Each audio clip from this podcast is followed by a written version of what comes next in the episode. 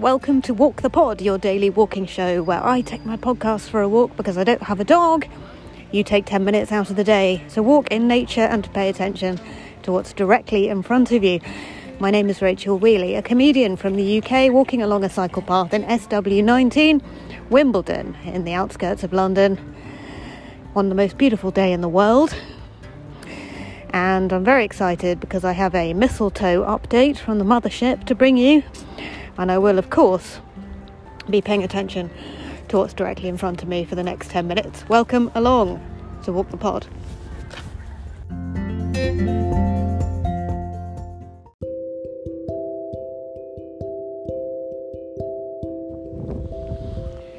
It's cold on the cycle path today, uh, as it always is these days, but the sun is shining and the wind is not too strong so it doesn't feel too bad. And I have my trusty gardening glove over the end of my phone as I record this walking along.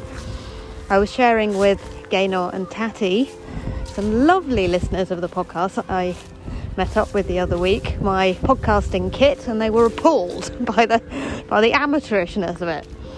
Uh, it is literally my iPhone with a gardening glove over the end. Not the whole glove. I actually cut most of the glove off, but um, but the significant bit which keeps the wind off the microphone. So that's that was a lot of a lot of fun to reveal the limits of my podcasting equipment. And to be honest with you, I don't need any more than that, do I? I mean, it's, it's perfectly fine, isn't it? It's perfectly fine. Right, uh, without further ado, I want to bring you the, the mothership's mistletoe update because I thought I saw some mistletoe in a tree the other day. Then I decided it wasn't mistletoe. Then I decided it was.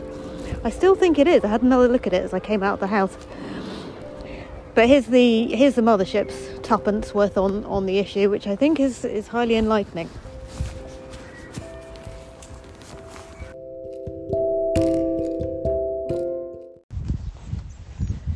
Hello again, it's only me. A bit quieter now, all the big heavy traffic has disappeared. Um, I'm just uh, was going to say that uh, we here in this part of the country are in the mistletoe belt. Now, it's probably why you don't see much mistletoe where you are because you have to live in a particular part of the country. And Tenbury Wells, which is probably 20 miles from here, 15 miles from here, have the biggest mistletoe festival every year um, because it's that sort of place. And We have three trees in the garden, all with mistletoe. Um, I shall have to look up for you what mistletoe is like. We had a very interesting talk last year because he described it as it it makes a kind of it grows in the tree a bit like the baby grows inside a mammal and it has its own placenta, in quotes, so that it actually becomes part of the tree and therefore it is parasitic, but you can't actually get rid of it because it's it kind of becomes part of the tree. And it's got a special name. And it was fascinating actually to listen to but i can't actually remember it in enough detail to uh, tell you anything more than that about it.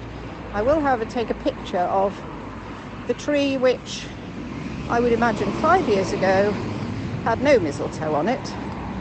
And the clump that we now have is really quite a big one, and there are a couple more coming on the same tree, and that's true of my neighbours and all of us along here. So I just thought I'd let you know that, and I'll post a picture right now before I go inside. Lovely to talk to you again. Bye.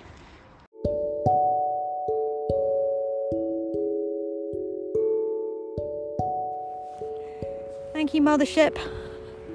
Love it. I really want to go and visit that uh, mistletoe festival. Sounds absolutely glorious. And uh, presumably it's just full of couples snogging underneath clumps of the stuff. Quite sure whether that's actually somewhere I want to be, but I want to see the, I want to see the mistletoe for sure. For sure one little fluffy cloud in the in the on the horizon. I can see over there, and I wanted to talk about uh, four different hormones slash neurotransmitters today. I sent a newsletter update this morning from uh, rachelwheeley.substack.com if you want to join my newsletter mailing list. about dopamine, oxytocin, serotonin, and endorphins. Having listened to the Grow Your Mind podcast, an Australian podcast made by 12 year olds for 12 year olds and everyone else over the last few weeks with the kids. And the Grow Your Mind podcast has one episode which is about getting a dose of joy, and dose is D.O.S.E, standing for dopamine, oxytocin, serotonin, and endorphins. And what I really loved about about this, having read, having listened to their episode and read a bit about these four different neurotransmitters, is that if you're feeling sad, it may actually be due to an imbalance in uh, the chemicals in my brain, and therefore, it is possible that one of the solutions to a sort of low level depressive episode, and we all have those, is to go after those four hormones slash neurotransmitters. And why not do it in order, poddies? why not do it in order? First of all, I will go after some dopamine. Now, dopamine can be quite easy to get hold of because uh, I believe it's what is released in our brains when we make a plan and then complete that plan. So simply make a plan, any plan at all, and then and then do it. I think this is why actually sometimes it's really satisfying to work off a to-do list because we get a little dopamine hit every time we cross something off our to-do list. And this is why sometimes we write something on our to-do list because we've just done it but we'd forgotten to write it down. And so we write it down in order to cross it off.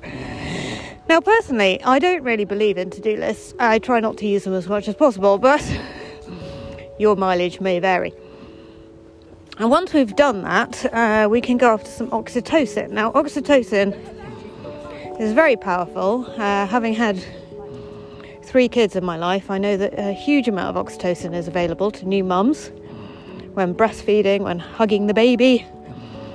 And my best uh, advice to you on oxytocin is hug a friend, pat a dog, have sex with somebody or yourself, um,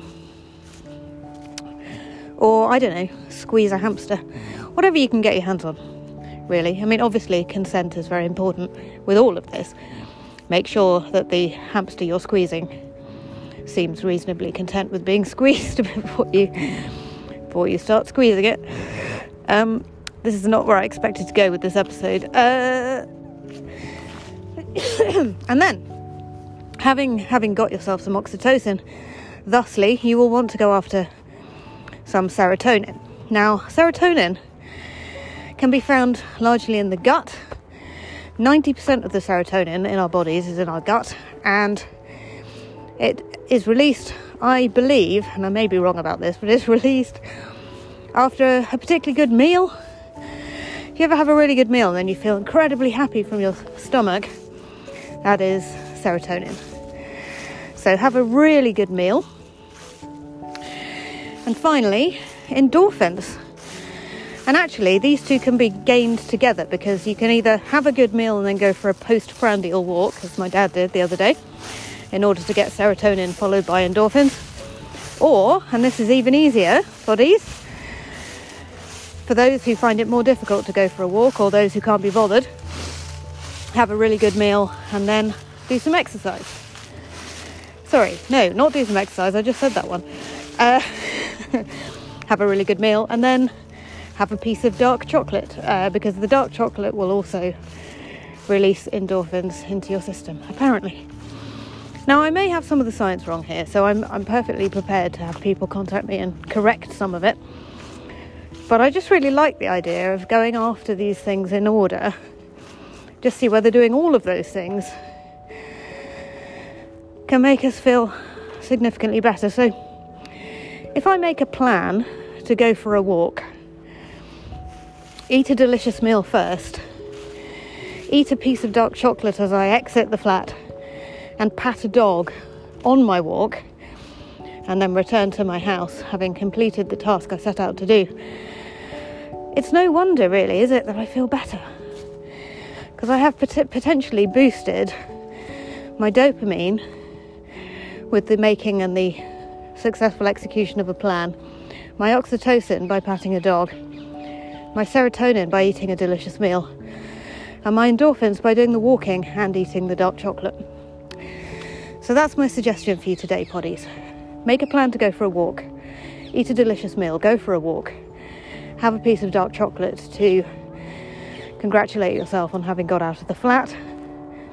And when you return, having done the exercise, I'd be amazed if you didn't feel better. Now, not everybody can get out and do all these things, and depending on where you are in the world, it's, you know, various stages of difficulty to achieve this sort of thing. But give it a go, see how you get on.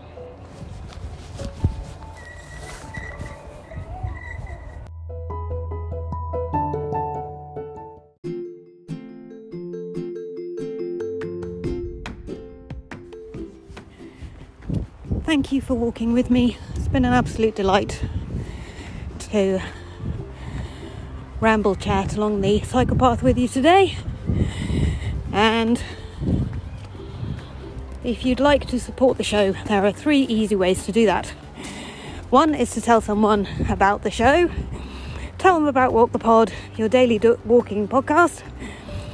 And secondly, leave us a review on the platform you listen to this on, please whether that be a five star review or an actual written review. And thirdly, join the Walk the Pod Walking Club, yay! Go to rachelwheeleyisfunny.com, sign up for one of our three tiers of support. At the end of the series, I'm going to be sending the Walk the Pod Walking Club some beautiful colouring pages of the Walk the Pod artwork designed by Tristan Mitchell of the Bigfoot Studio. So you've got a couple of weeks to sign up for that in order to get those colouring pages. Take care of your beautiful mind, and I'll be back with our first Friday episode of Series 22 tomorrow.